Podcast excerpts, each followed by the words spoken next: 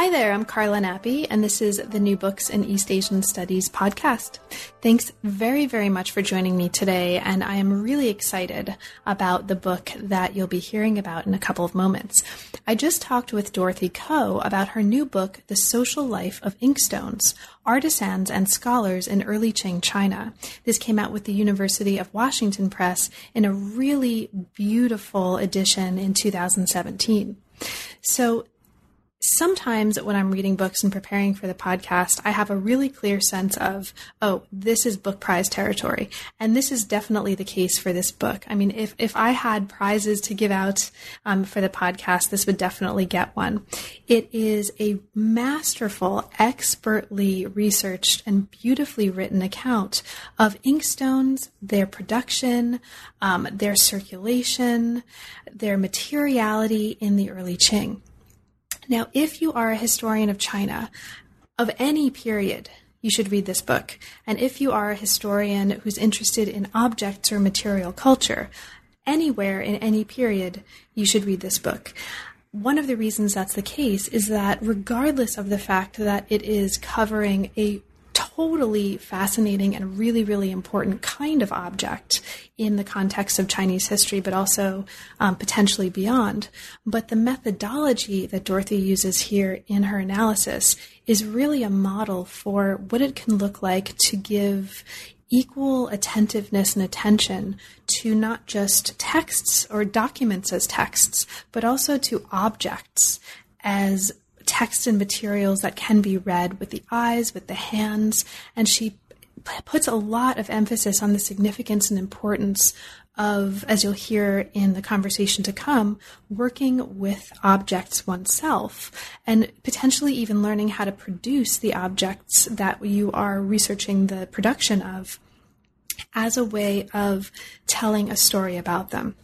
And so it's an extensive interview. I will leave you to it, but I'll just say, um, really, really, I recommend getting your hands on a copy of the book. And not just for all of the reasons that I just mentioned, but also because the images um, in the book are really important and really striking. It is full of images that are really an integral part of the story that Dorothy's telling um, in a really, really obvious way. So do get your hands on a copy of the book. Um, I hope you do that soon, and I hope you have a chance um, not just to read it, but also to enjoy what comes next. Um, this was a particularly inspiring conversation for me, and I hope you enjoy it similarly. Thanks very, very much for listening and for your support of the channel. I'm here today to talk with Dorothy Ko about her new book, The Social Life of Inkstones. Welcome to the New Books in East Asian Studies podcast. Dorothy, thank you for writing not only a really engaging and powerful book, but also a beautiful book and a book that I'm really excited to talk about with you today. Welcome to the podcast. Thank you, Carla. So great to be here. So let's start with the big traditional opening question. How did you mm-hmm. come, Dorothy, to work on China and why Qing China specifically, at least in the context of the work we're talking about today? That definitely wasn't what I was thinking of uh, when I went to college.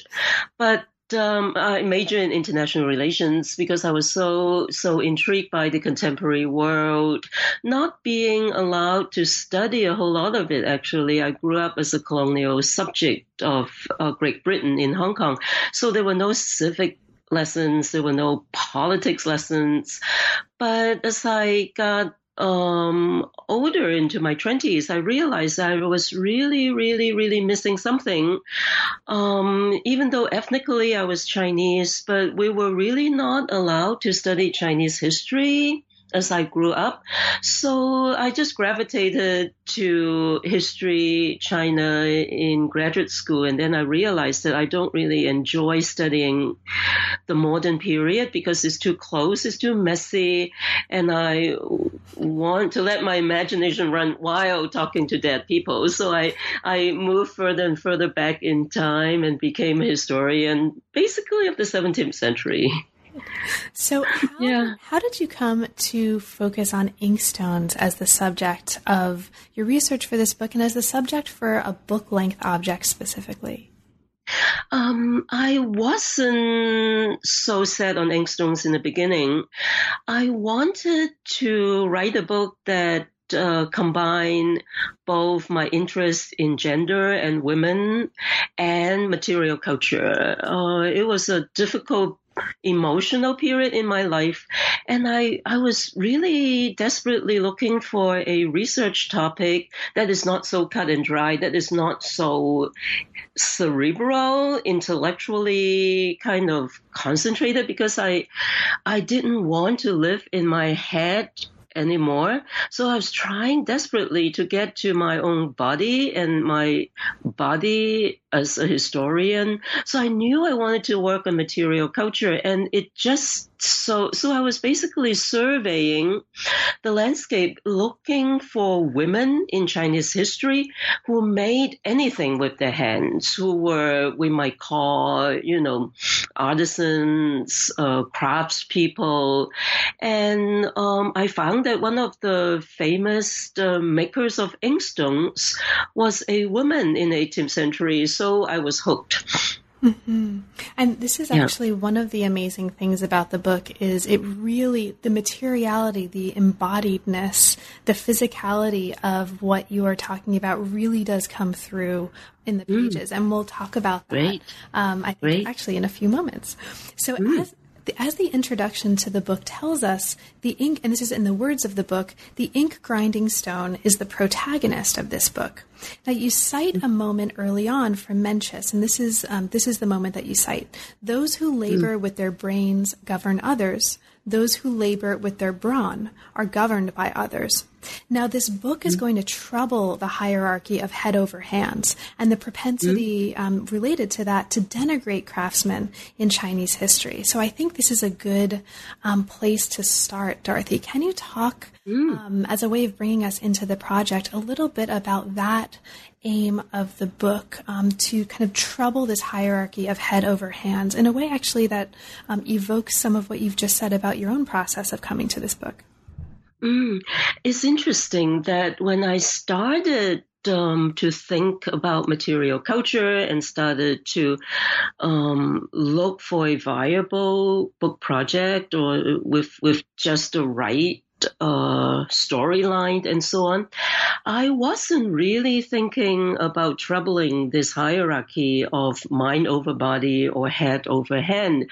Um, I think that in part because I was myself so deeply embedded and embedded in that hierarchy, being trained as a scholar, and I think I'm pretty kind of cerebral myself. Um, so I was I was unaware that actually I was using a, a value system and using an approach, a method that actually would never allow me to see the world from the artisan's eyes because I keep asking the objects, for example, or the material culture to speak their own story. You know, why aren't you talking yet? Why aren't you talking yet? I was, you know, flustered.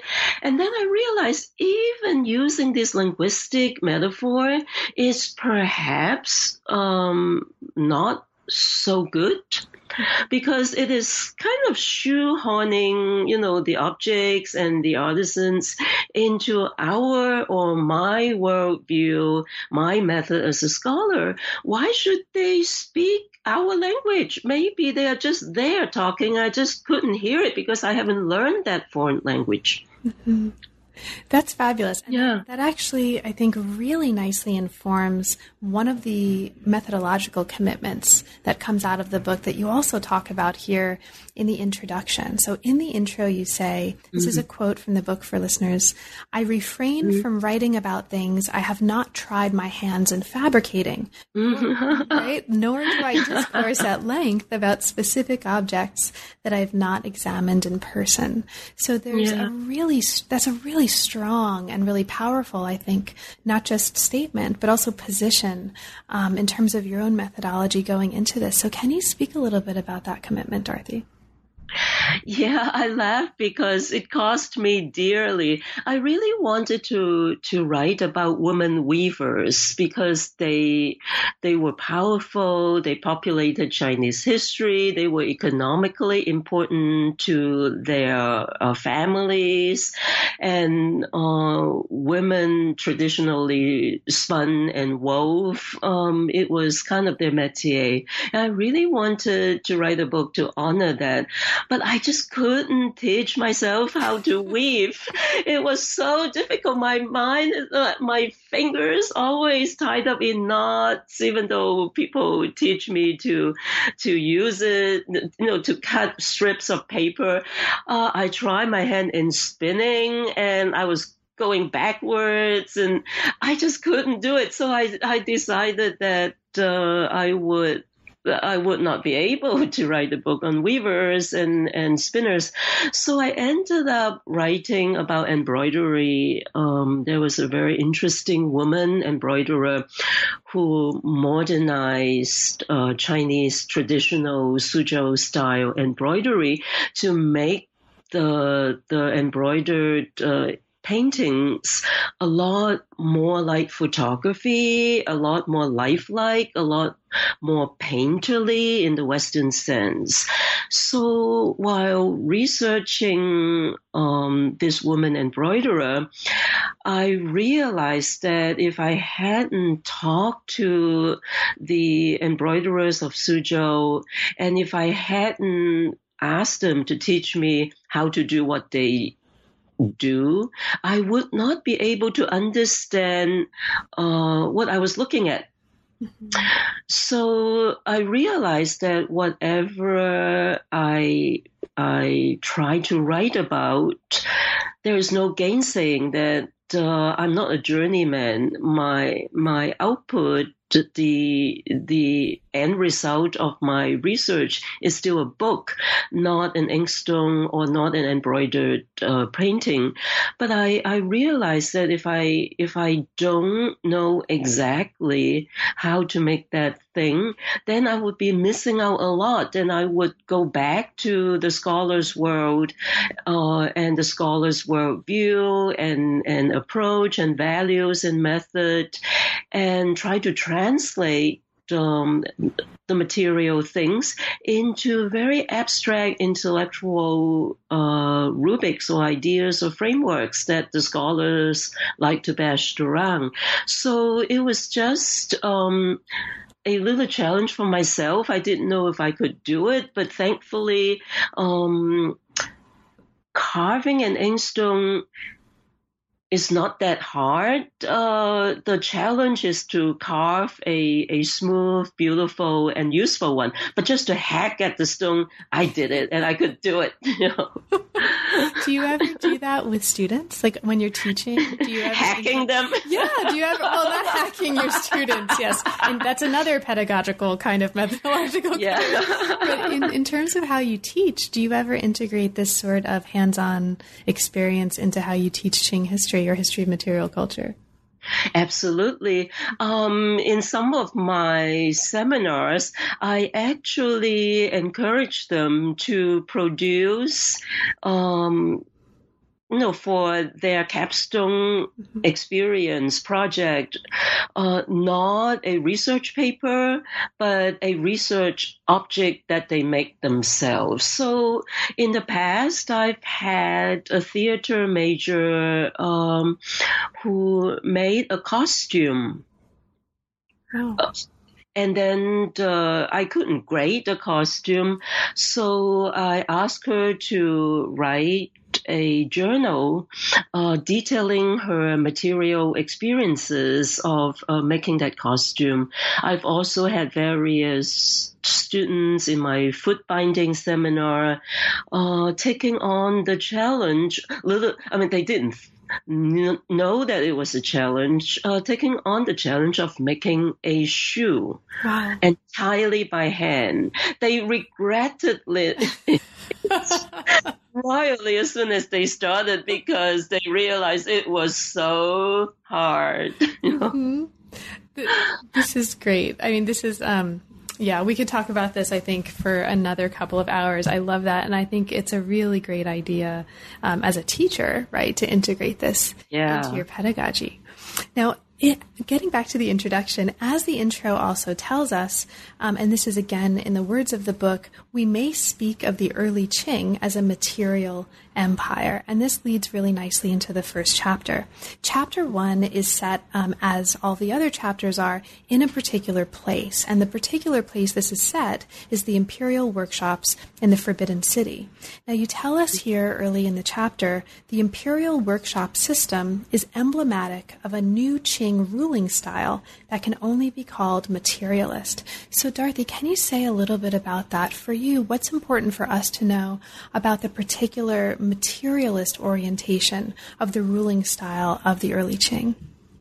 Mm, yeah, it's a great question. Um, we tend to think of the Chinese Empire as the empire of, you know, the mandarins in the silk robes and long fingernails, chanting poetry and writing examination essays and so on. I think that um, that's only at best half of the picture. And in fact, if we get down to looking at what Chinese emperors spent their time doing on a day-to-day basis. Uh, and this is true not just of the Qing emperors, but of the Ming emperors, Song emperors, uh, who were particularly famous for their paintings, calligraphy, and cultural accomplishments. We realize that actually they spent a great deal of their time supervising the making of things. And they not only do they care about how the dragon robes look like, they also care about how it was made, the material process, the technology of it, where the silk was sourced, or in the case of ceramics, um, what kind of pigment would be used on the glaze and so on. So from that sense, uh, uh, from that perspective, all Chinese emperors were materialistic uh, um, to a certain extent. But the Qing emperors, especially the early Qing emperors, were particularly uh, materialistic in the sense that they were Manchus. They uh, even as recently as say a hundred years before they uh, vanquished the Ming uh, dynasty, they were basically uh, hunters and gatherers. They were nomads.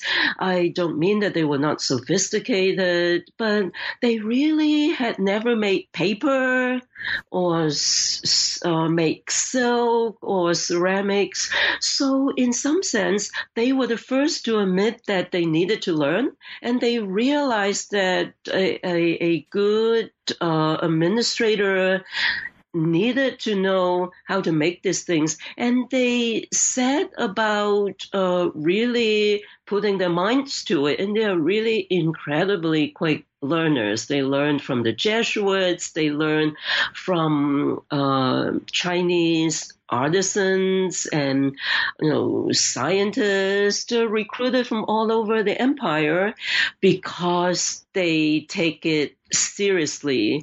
They know that it is important for them uh, to know how to make everything. Mm-hmm.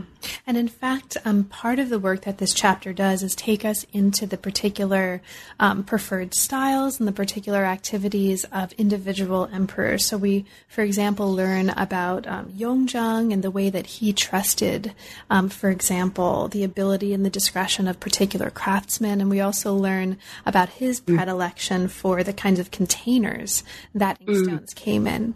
But we, mm-hmm. we, don't just learn about um, the emperors here. We also also learn about bond servants and their importance mm. to what was going on. So, um, for you, Dorothy, what's important for us to know about bond servants in this context? Who are they, and why are they such a big deal for this story?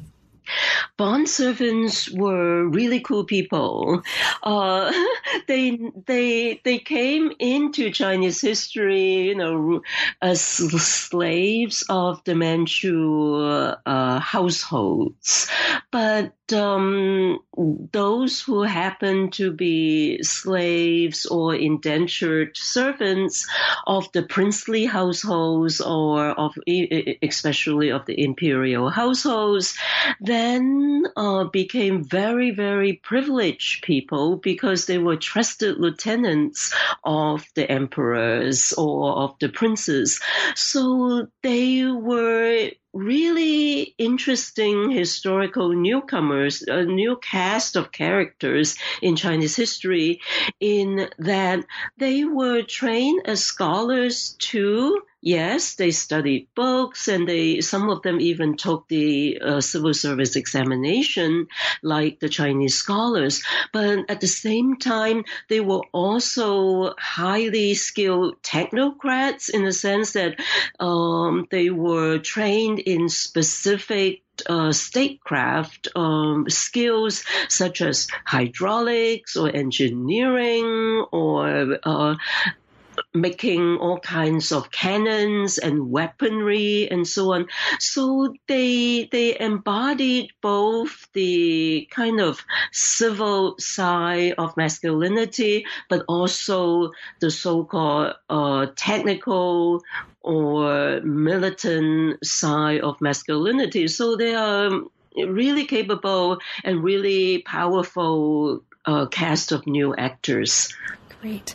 And the chapter, I, I, won't ask you to talk about this in detail um, just entirely in the interest of time, but I'll mention for listeners who are particularly interested in this part of the story, the chapter introduces us to some specific bond servants who are particularly um, important or interesting. And one of them, uh, Liu Yuan, is responsible mm-hmm. for the development of a particular style.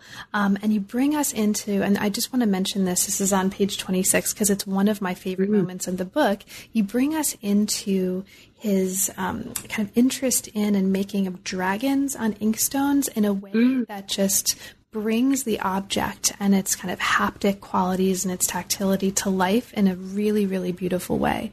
So mm. this is to say, like, even though we're talking right now about people and kind of institutions, the objects are really front and center, and your encounter with these objects as texts and as kind of uh, documents you can read with your hands and your eyes, right? Um, this mm. comes out in every single chapter, and this is a particular moment where that does for me on 26.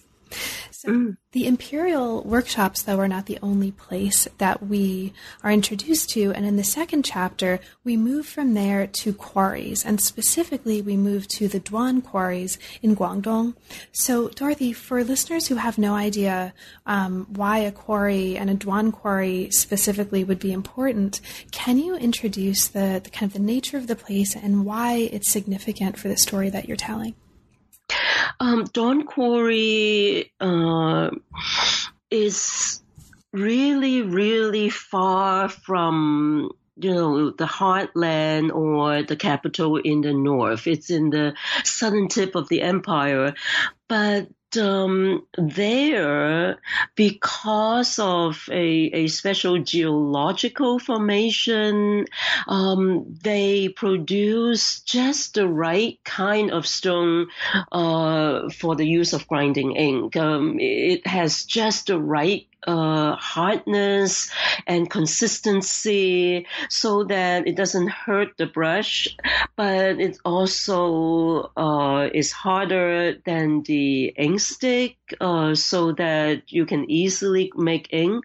So it's hard to believe that for over a thousand years, Chinese writers and painters believe that um, the best inkstones has to be made from a Duan stone. Uh, no other stone in the empire could uh, remotely match up to it. I I actually think that there must have been a lot of propaganda made by the Duan people um, because they are uh, also all kinds of other stones elsewhere in China to me that are, of a comparable geological formation. But nonetheless, um, it's kind of interesting and ironic that such a far away quarry became the main supplier of all of the uh, desirable uh, raw material, raw stones for making the most high end and the most sought after inkstones. Great. Now, here in this chapter, we meet and we learn about the significance of stone cutters to the study. Mm. And so, among the various uh, kind of aspects of their craft that you bring us into is the practice of making their own tools. And so, we learn about how mm. they actually make their own tools for their mm-hmm. practice. Mm. But you mm. also talk about the relationship of what they're doing to literacy, right? Mm, um, mm, mm. Even though most stone workers may not have formally learned to read and write, you talk mm. about the relationship between what they're doing in their craft to kind of literate figures, um, lit- words, and the values of literate culture that really did mm. permeate their lives and work. So, can you talk about literacy with respect to stone cutters um, in this mm. context? Mm, yeah, I this is a, a revelation uh, to me when I went to the Duan villages and talked to them about their daily life, um, because these stonecutters are still doing the same thing, and very often there are families that has been have been doing uh, the same thing for say three or four hundred years, and it's there that I realized that some of them are literate and some of them are not. And those who are not literate are not any stupider than those who are literate. It simply means that, uh, given their specialization in the trade, there is no need for them to learn how to read and write. Um, but uh, making their own tools, uh, learning how to quench the steel of the head of the chisel are more important skills to them. So I think that as scholars, very often we tend to privilege literacy, but we have to ask actually, uh, what does literacy do? There are certain knowledge that cannot be transmitted by books. So uh, literacy is not everything. Great. Now, that kind of knowledge that can't necessarily be transmitted through books is also really important in this chapter in other ways.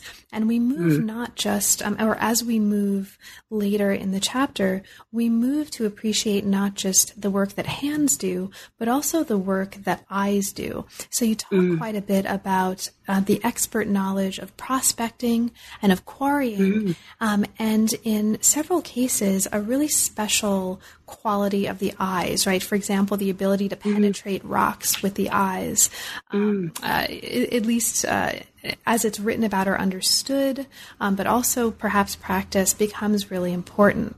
Now, uh, special mm. abilities to penetrate the rock with one's eyes also come up, and, and the significance of eyes also come up insofar as eyewitness and claims to eyewitness become mm. really important to knowledge of inkstones in the context mm. of shaping what you locate here as an emerging identity of the scholarly elite man in the 10th to 11th centuries. So mm. this is really important for and really interesting for all kinds of reasons, right? There's a lot um, going on mm. here that we can mm. talk about. Um, but I wonder if you could say a little bit about what you think is most interesting and important about eyewitness um, insofar as we can see kind of maps of Duan quarries, right? And the mm. X-ray penetration of the mm, um, coming up and the visual culture of what you show us here. Yeah, I think that uh, um, eyesight is truly really important to uh, a stonecutter, especially a, a, miner or a prospector. Uh, even though as scholars, we need eyes to stay at the screen. Um, but to us, eyes means eyes. But to a prospector, to a stonecutter, actually, uh, eyesight means a lot of other sensory faculties as well, including smell, mm-hmm. including uh, tactility as you finger the rocks, including even strong legs. Uh, you have to hike through pretty steep slopes um, littered with very sharp waste rocks in order to find the source of the um, of the quarry.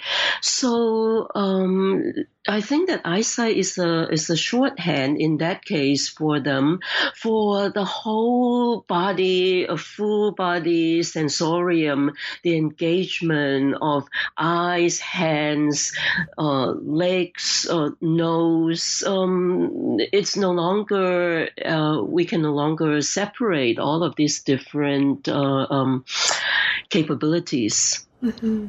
Thank you. I, I I totally appreciate that, and I think that's really really important. And thanks for emphasizing that for us. Now, mm. as we move out of the quarries um, and into the inkstone carving workshops in Suzhou, as we move to the next chapter, we mm-hmm. are introduced to a really, really central figure in this study. This is mm-hmm. Gu, uh, Gu Erniang. She flourished 1700 mm-hmm. to 1722 for listeners interested in her dates, and she was one of the mm-hmm. most accomplished inkstone makers of her day. And she, and she, right? We're talking about a woman, and this is actually becomes really important, yeah. especially right thinking back to um, what you were talking about in terms of what brought you to this project. So, yeah it becomes really clear from the very first pages of this chapter that she's really interesting, but also that learning about her and her life was not at all an easy process. So, mm. Dorothy, um, can you say a little bit about what do we need to know about Gu as a person, right? Um, what do we need to know mm. about her life um, as we move forward to appreciate her craft? And can you talk about the process of actually getting to the point where you did know something? Something about her biography?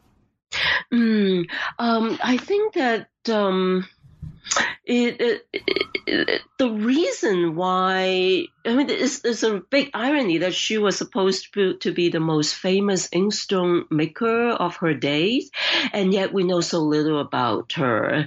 And I think that this is uh, very, very symptomatic of the the lack of uh, visibility that uh, artisans uh, suffered from, even the most famous ones. But what we do know about her is that um, she was just a regular housewife, a wife, uh, probably uh, taught embroidery while she was a girl uh, in order to help out with the household uh, livelihood. And then she married into a a household that has at least two generations of uh, inkstone makers.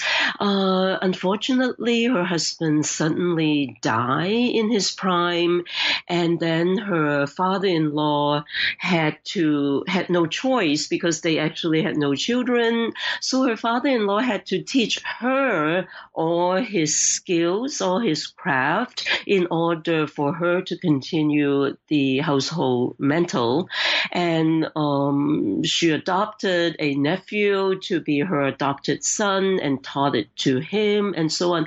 So she learned her skills from men. She taught it to men and she basically thrived in a profession dominated by men. I think that she was the only inkstone maker in Chinese history I can find who was a woman. Mm-hmm. So yeah. you talk here in this chapter kind of methodologically about the lack of overlap between the textual and visual archives for understanding her and her work. And since that's actually a really, I think, interesting methodological point, can you say mm. a little bit about um, kind of the attempts to and challenges of reconciling these material and textual sources to understand her and her practice?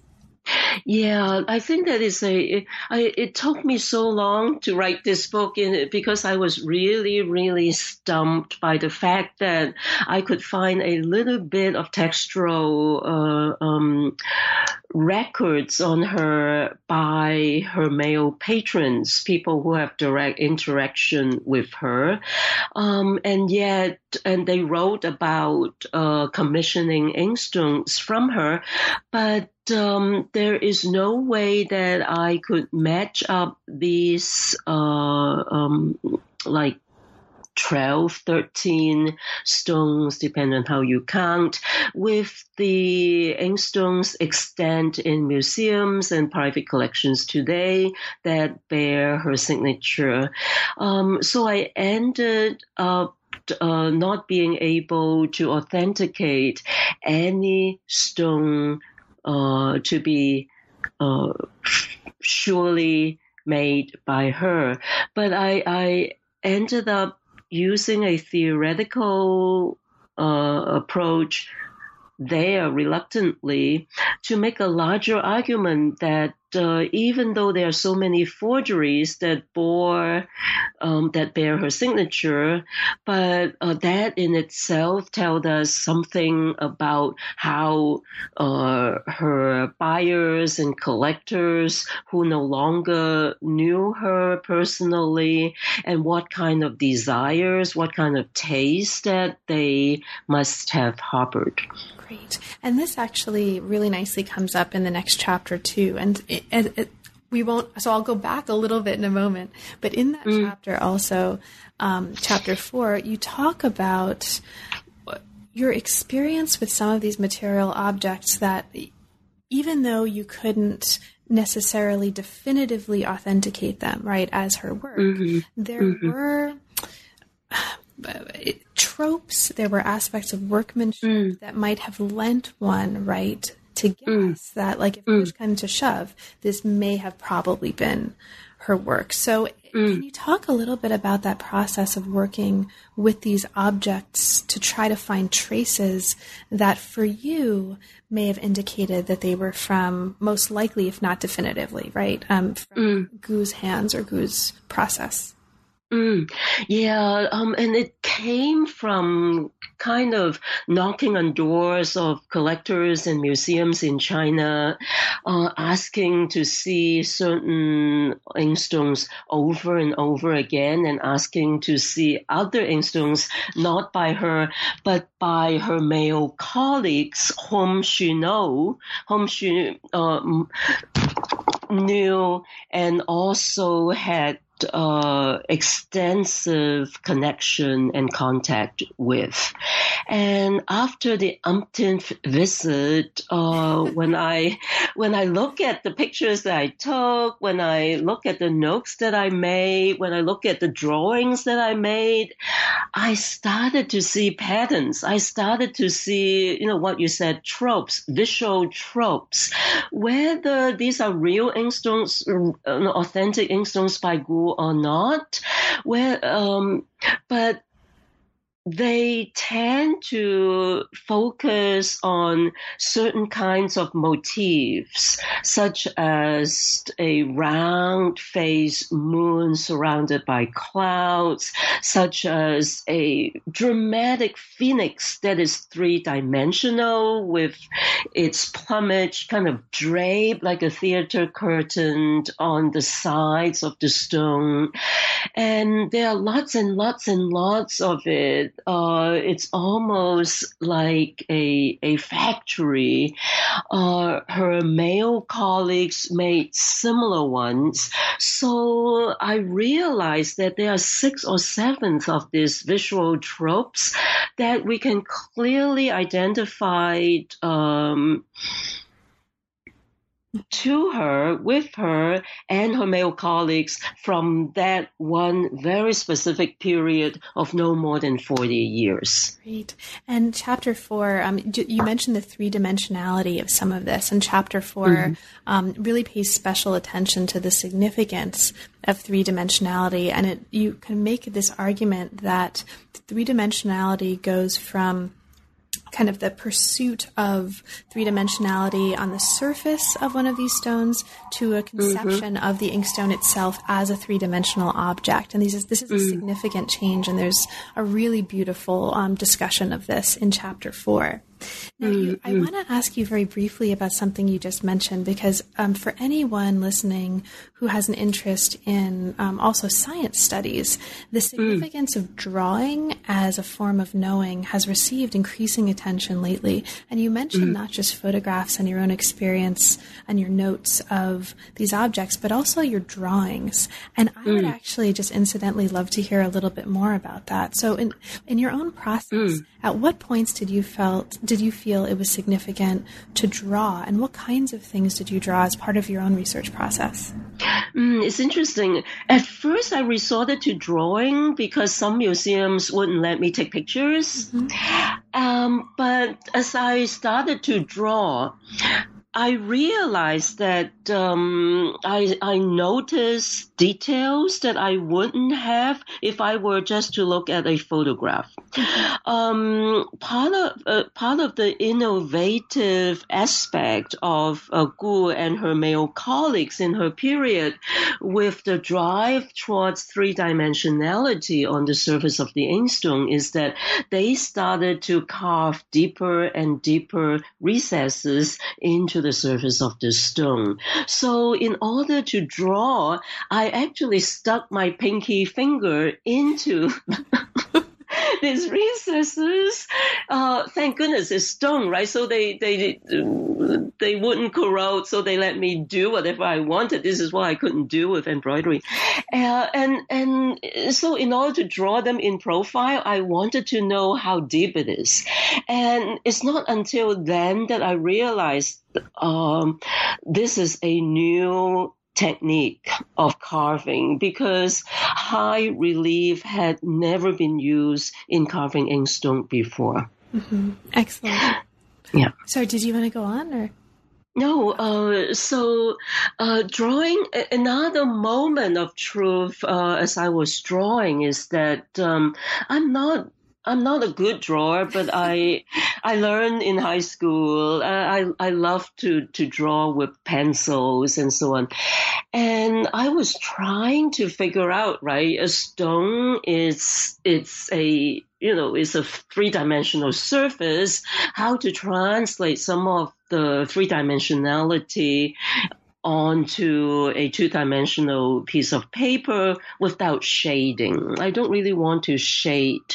Um, and then I, I realized that I could follow maybe the stroke of the knife, the tip of the knife, even imagining the carver's hand guiding the carving knife, uh, making a certain mark. And it was then that I realized that the treatment of the wings of one of the birds mm-hmm. felt so much like embroidery stitches for me because I I did my previous research project on Suzhou embroidery, as I was saying. So it's the the the drawing process that made me um, realize that maybe there's a certain affinity between drawing and jabbing very lightly with the tip of the carving knife. I love that. Thank you so much for sharing yeah. that. I think that's a super, super fascinating and important part of this. Now, as we um, move, uh, just to kind of say a little bit more about what's in chapter three as we're moving forward, you show mm-hmm. here that Gu had an unusual career that actually became central not just to the emergence of a view of inkstone carving as an artistic practice, but also to the modern inkstone as a collectible item. And while mm-hmm. chapter three takes us through um, kind of an understanding of Gu as a craftsman, as an artisan, right? And it takes us through the stages mm-hmm. through which she practiced her craft, from commissioning the inkstone to carving, including paying significant attention to what she did not carve, right? And showing that mm-hmm. some carvers carved words and other carvers didn't, and that becomes important. And also, mm-hmm. um, you kind of show us the significance of her signature marks, but Gu was mm. not just a craftsman or an artisan, she was also a super brand. And the next mm. chapter um, kind of explains that and shows why that's important. So, chapter mm. four tracks Gu's development from a local artisan into a super brand. So, Dorothy, mm. what is a super brand? Um, what do you mean by this, and, and, and why is this for, why is this significant for understanding the larger story that this part of the book is telling?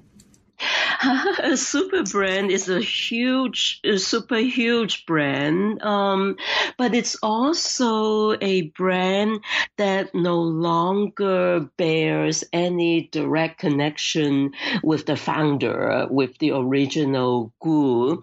Uh, as her visual tropes kind of started to bounce back and forth um, between Suzhou, her native place, and other parts of the empire, as other uh, Maker clearly uh, imitated her hand, her tropes. I won't call them forgers. I would call them, you know, admirers.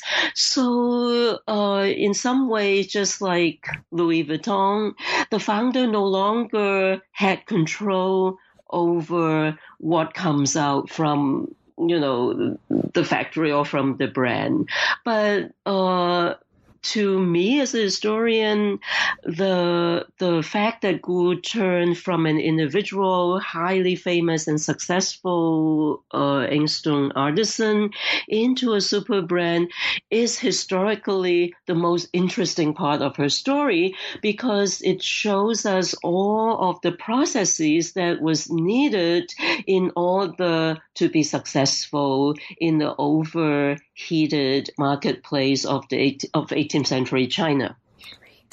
Now, Another aspect of what's going on here that's important is the gendering of what's happening here. So on mm-hmm. 141, i am just going to read a short passage from mm-hmm. this page for listeners and then ask you to talk a little bit about it. Here's what it says. Mm-hmm. It's hard to escape the impression that the male inkstone makers presented themselves as individual artisans, artists even, whereas the mm-hmm. stones bearing the mark of Gu announced their nature as being manufactured in a workshop in the very composition of the sign that's supposed to be the hallmark of her singularity and irreducible mm. presence. So, Dorothy, why is this, or how is this important in terms of how we understand perhaps the larger gender dynamics at work here? Mm, it's really interesting that um, Gu, we we can find Gu's signature mark on a large number of stones, but the curious fact is that none of the signature marks look alike. They come in different sizes, different scripts, different formats, different shapes. So, um, unlike her male colleagues, when they did manage to leave signature marks on their works, it was pretty uniform. You could trace uh, um, that roughly they're from the same hand. And one of the um, interpretations that one may make from this is simply that for the male uh, inkstone makers, it was just easier, it was more believable for them to um, present themselves as male scholars, as male painters who were more educated and more culturally respected. But for Gu Erniang, who was, although more famous than her male colleagues because there was perhaps no uh, precedent of a female inkstone maker. Um, there were very few uh, female painters who made it. Uh, into the exalted hallways of uh, famous artists, there were a handful, but not as many as men.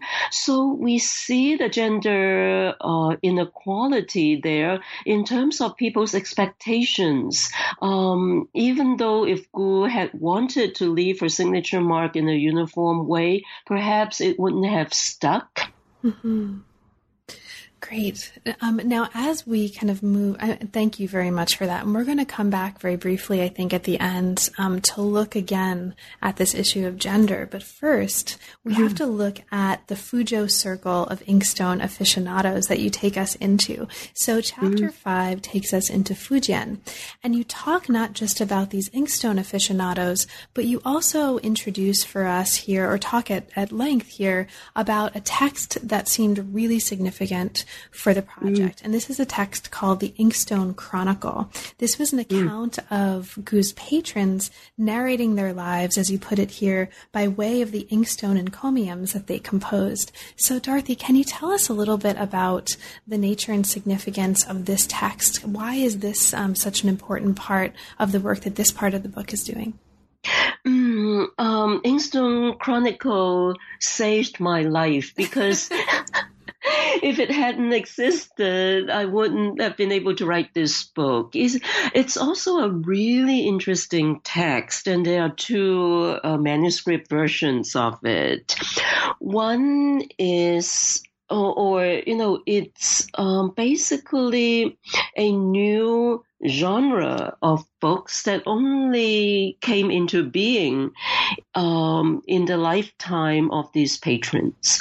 What they did was that they would commission Gu to make an inkstone, and then they would take it home and host drinking parties to admire the, it, and there they would compose encomiums to be carved later on on the back in order to commemorate the making of the stone and the gathering, you know, um, that uh, um, in which they they you know mm-hmm. gathered.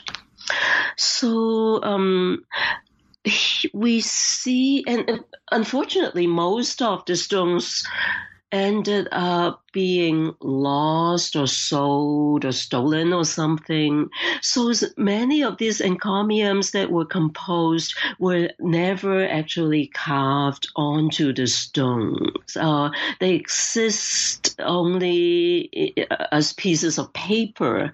So one of the, the son of one of these uh, male patrons, um, collectors, decided to compile uh, all of these encomiums and uh, make so that the world could know about it. And part of what I learned is the high, intensely emotional uh, relationship that this man formed with the inkstones. Mm-hmm.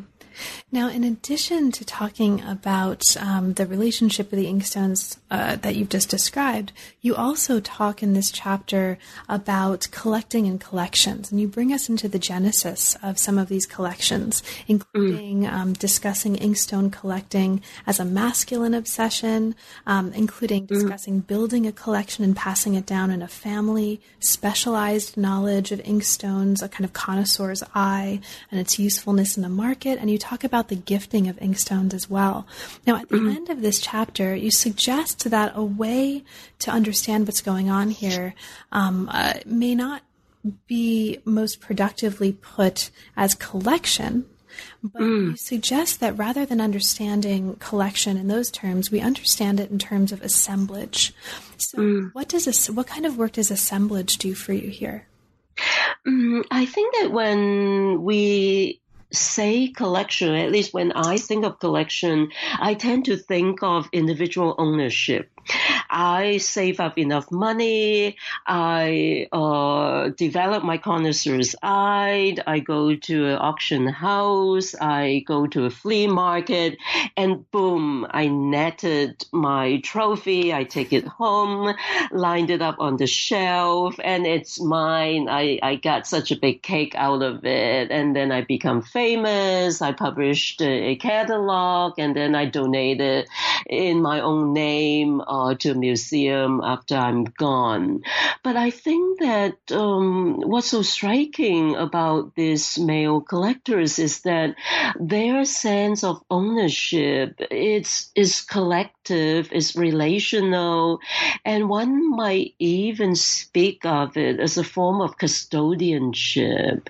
They they almost see their their individual ownership to a kind of a collective ownership. Today, I I house it in my humble study.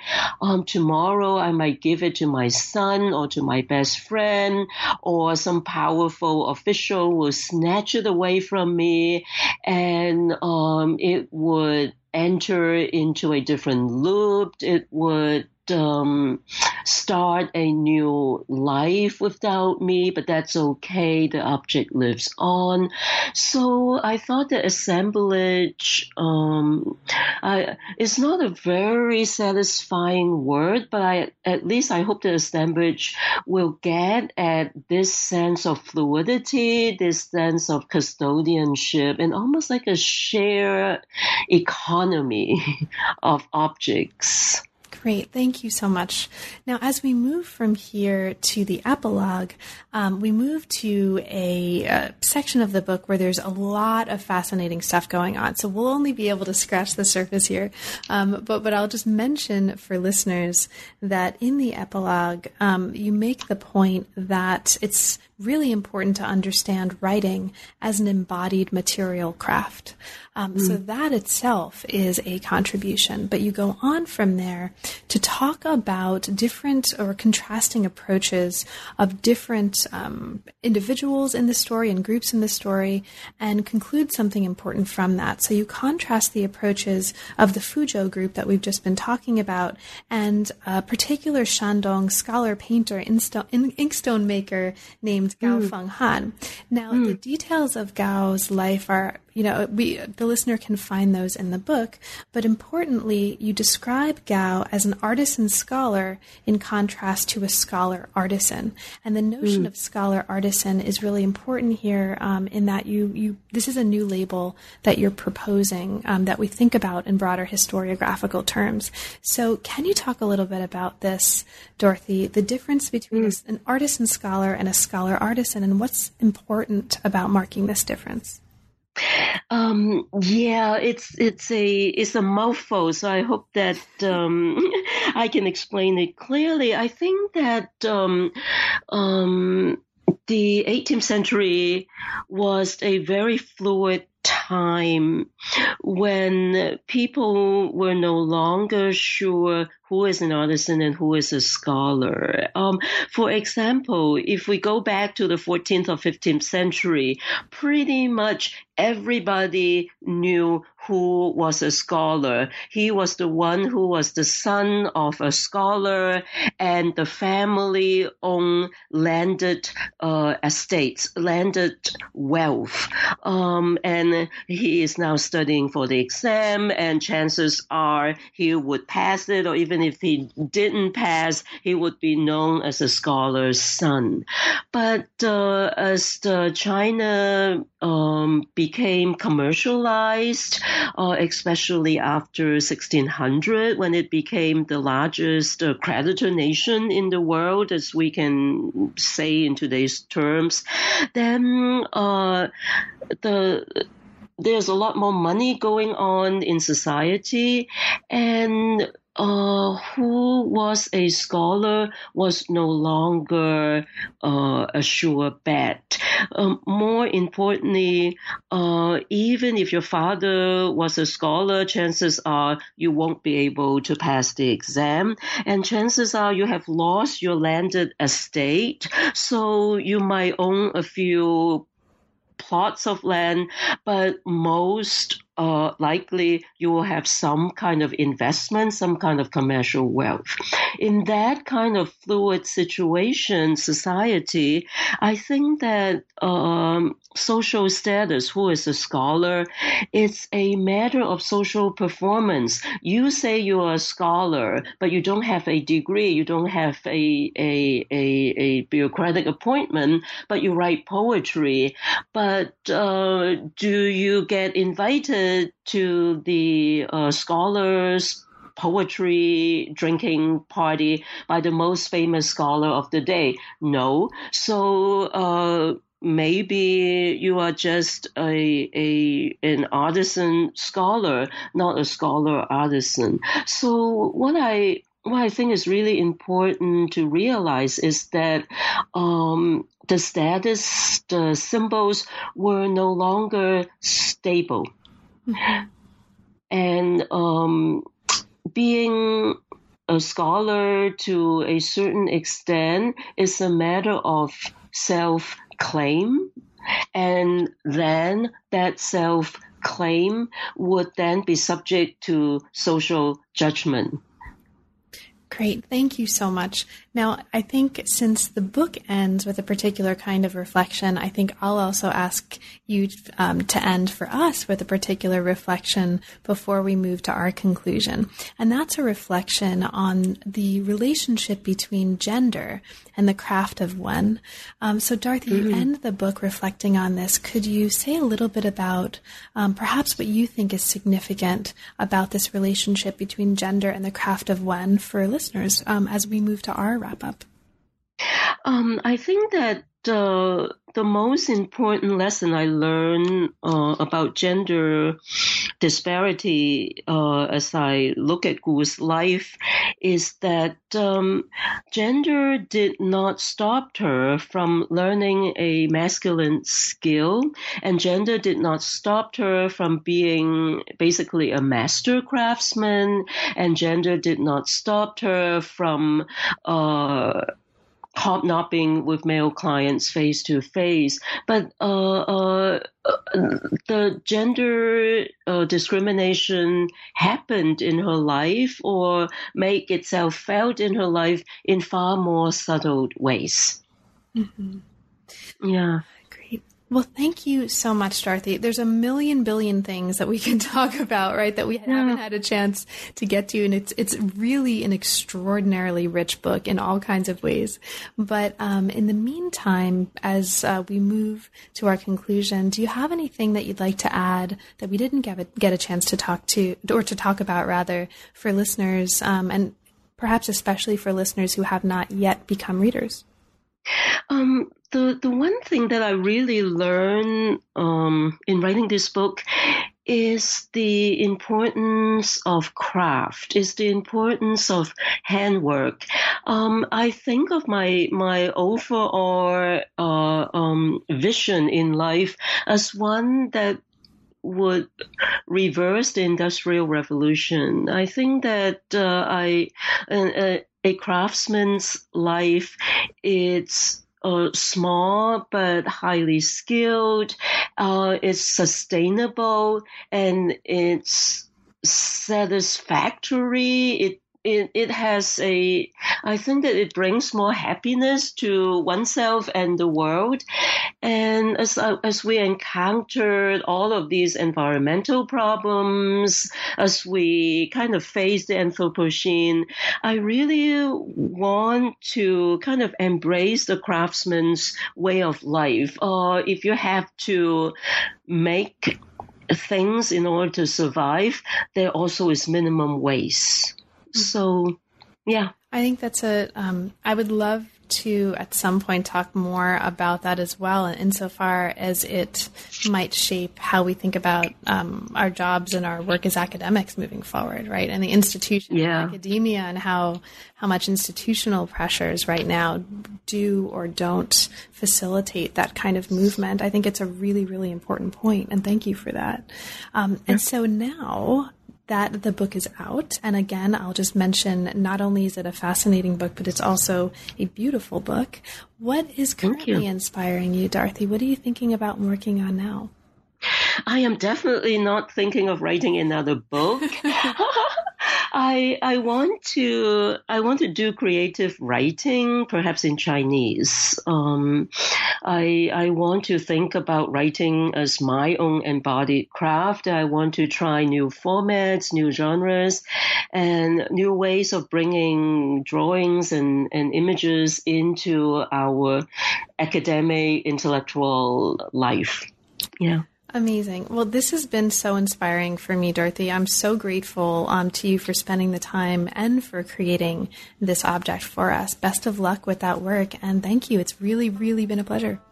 No, thank you very much, Carla. You've been listening to New Books in East Asian Studies. Thanks very, very much for joining us, and catch us again next time.